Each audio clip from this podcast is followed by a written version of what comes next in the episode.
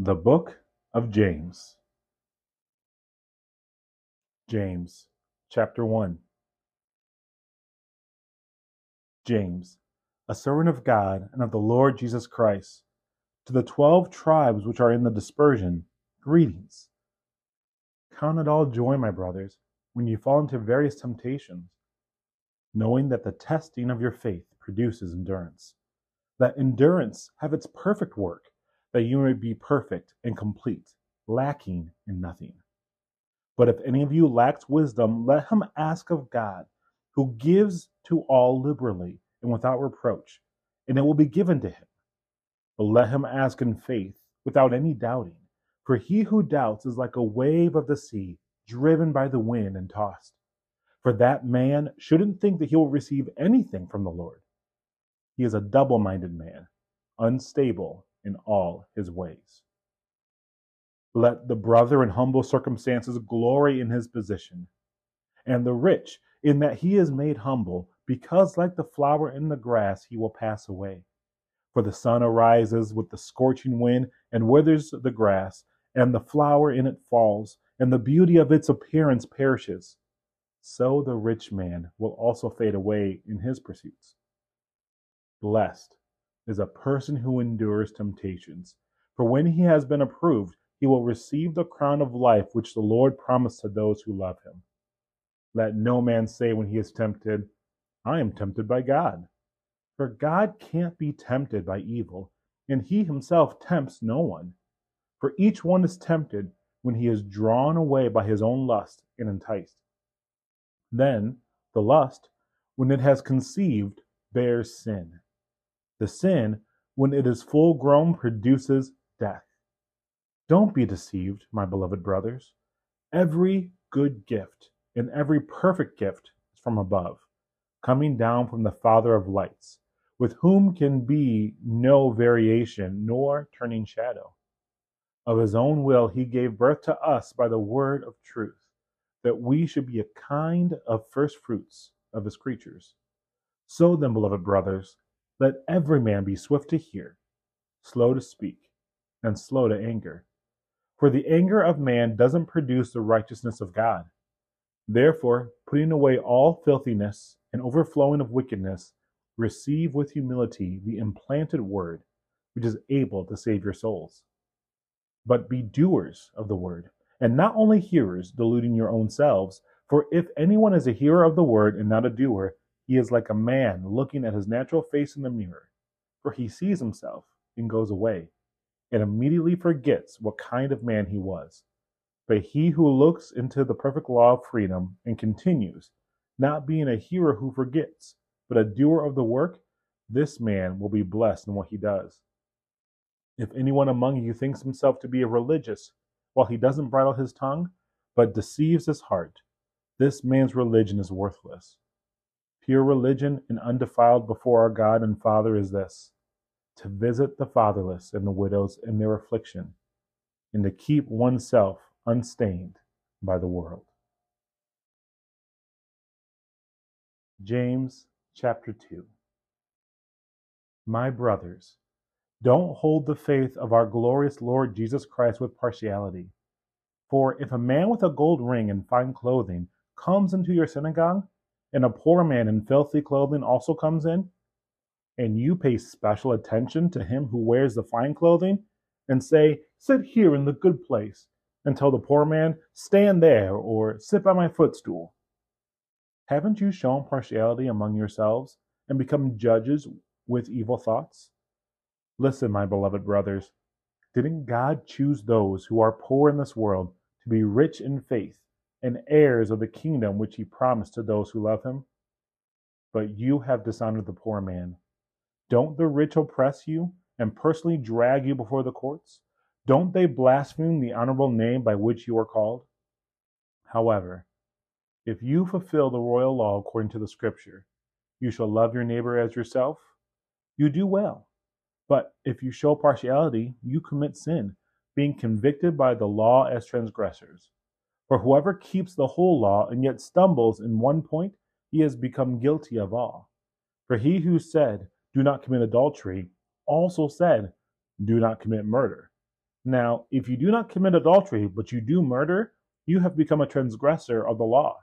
So speak, and so do as men who are to be judged by the law of freedom. For judgment is without mercy to him who has shown no mercy. Mercy triumphs over judgment. What good is it, my brothers, if a man says he has faith, but has no works? Can faith save him? And if a brother or a sister is naked and in lack of daily food, and one of you tells them, Go in peace, be warmed and filled, yet you didn't give him the things the body needs, what good is it? Even so, faith, if it has no works, is dead in itself.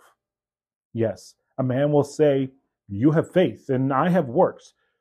But show me your faith without works, and I will show you my faith by my works. You believe that God is one. You do well. The demons also believe and shudder. But do you not know, vain man, that faith apart from works is dead? Wasn't Abraham our father justified by his works? In that he offered up Isaac his son on the altar. You see that faith worked with his works, and by works faith was perfected. So the scripture was fulfilled, which says, Abraham believed God, and it was accounted to him as righteousness. And he was called a friend of God. You see then that by works a man is justified, and not only by faith. In the same way, wasn't Rahab the prostitute also justified by works when she received the messengers and sent them out another way? For as the body apart from the spirit is dead, even so, faith apart from works is dead. James chapter 3. Let not many of you be teachers, my brothers, knowing that we will receive heavier judgment. For we all stumble in many things. Anyone who doesn't stumble in word is a perfect person, able to bridle the whole body also. Indeed, we put bits into horses' mouths so that they may obey us, and we guide their whole body. Behold, the ships also, though they are so big and are driven by fierce winds, are yet guided by a very small rudder wherever the pilot desires. So the tongue is also a little member and boasts great things. See how a small fire can spread to a large forest? And the tongue is a fire. The world of iniquity among our members is the tongue, which defiles the whole body and sets on fire the course of nature and is set on fire by Gehenna. For every kind of animal, bird, creeping thing, and sea creature is tamed and has been tamed by mankind. But nobody can tame the tongue. It is a restless evil full of deadly poison. With it we bless our God and Father, and with it we curse men who are made in the image of God. Out of the same mouth comes blessing and cursing. My brothers, these things ought not to be so. Does a spring send out from the same opening fresh and bitter water? Can a fig tree, my brothers, yield olives or a vine figs? Those thus no spring yields both salt water and fresh water.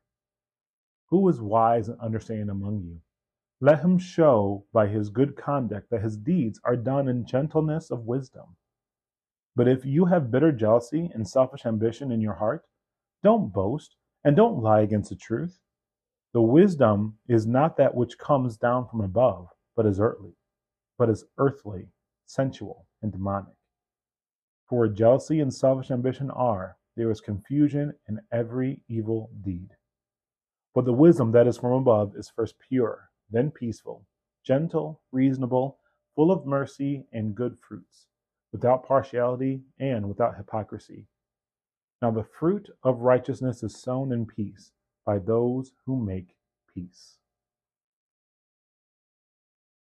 James chapter 4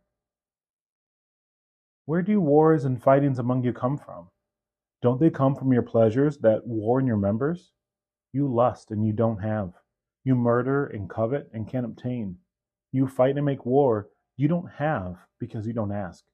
You ask and you don't receive because you ask with wrong motives, so that you may spend it on your pleasures. You adulterers and adulteresses, don't you know that friendship with the world is hostility towards God? Whoever therefore wants to be a friend of the world makes himself an enemy of God. Or do you think that the scripture says in vain, the spirit of who lives in us yearns jealousy? But he gives more grace. Therefore it says, God resists the proud, but gives grace to the humble. Be subject therefore to God. Resist the devil, and he will flee from you. Draw near to God, and he will draw near to you. Cleanse your hands, you sinners, and purify your hearts, you double minded. Lament, mourn, and weep. Let your laughter be turned to mourning, and your joy to gloom. Humble yourselves in the sight of the Lord, and he will exalt you. Don't speak against one another, brothers. He who speaks against a brother and judges his brother speaks against the law and judges the law. But if you judge the law, you are not a doer of the law, but a judge. Only one is the lawgiver, who is able to save and to destroy. But who are you to judge another? Come now, you who say, Today or tomorrow, let's go into this city and spend a year there, trade, and make a profit. Yet, you don't know what your life will be like tomorrow. For what is your life? For you are a vapor that appears for a little time and then vanishes away. For you ought to say, If the Lord wills, we will both live and do this or that. But now your glory, but now you glory in your boasting. All such boasting is evil. To him, therefore, who knows to do good and doesn't do it, to him it is sin. James chapter 5. Come now, you rich, weep and howl for your miseries that are coming on you. Your riches are corrupted, and your garments are moth eaten. Your gold and your silver are corroded, and their corrosions will be for a testimony against you, and will eat your flesh like fire. You have laid up your treasure in the last days. Behold, the wages of the laborers who mowed your fields, which you have kept back by fraud, cry out. And the cries of those who reaped have entered into the ears of the Lord of armies. You have lived in luxury on the earth, and taken your pleasure. You have nourished your hearts as in the day of slaughter. You have condemned and you have murdered the righteous one. He doesn't resist you. Be patient, therefore, brothers, until the coming of the Lord. Behold, the farmer waits for the precious fruit of the earth, being patient over it until it receives the early and late rain. You also be patient. Establish your hearts, for the coming of the Lord is at hand. Don't grumble, brothers, against one another, so that you won't be judged. Behold, the judge stands at the door. Take, brothers, for an example of suffering and of perseverance, the prophets who spoke in the name of the Lord. Behold, we call them blessed who endured. You have heard of the perseverance of Job and have seen the Lord in the outcome, and how the Lord is full of compassion and mercy. But above all things, my brothers, don't swear, not by heaven, or by earth, or by any other oath, but let your yes be yes, and your no, no, so that you don't fall into hypocrisy. Is any among you suffering? Let him pray. Is any cheerful? Let him sing praises. Is any among you sick? Let him call for the elders of the assembly, and let them pray over him, anointing him with oil in the name of the Lord. And the prayer of the faith will heal him who is sick, and the Lord will raise him up. If he has committed sins, he will be forgiven. Confess your sins to one another and pray for one another that you may be healed. The insistent prayer of the righteous person is powerfully effective. Elijah was a man with a nature like ours, and he prayed earnestly that it might not rain, and it didn't rain on the earth for three years and six months. He prayed again, and the sky gave rain, and the earth produced its fruit.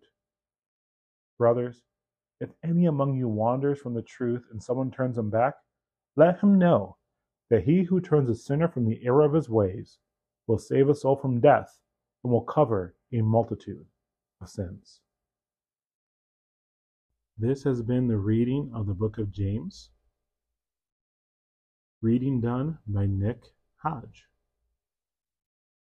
This version he's reading from is from the World English Bible Version.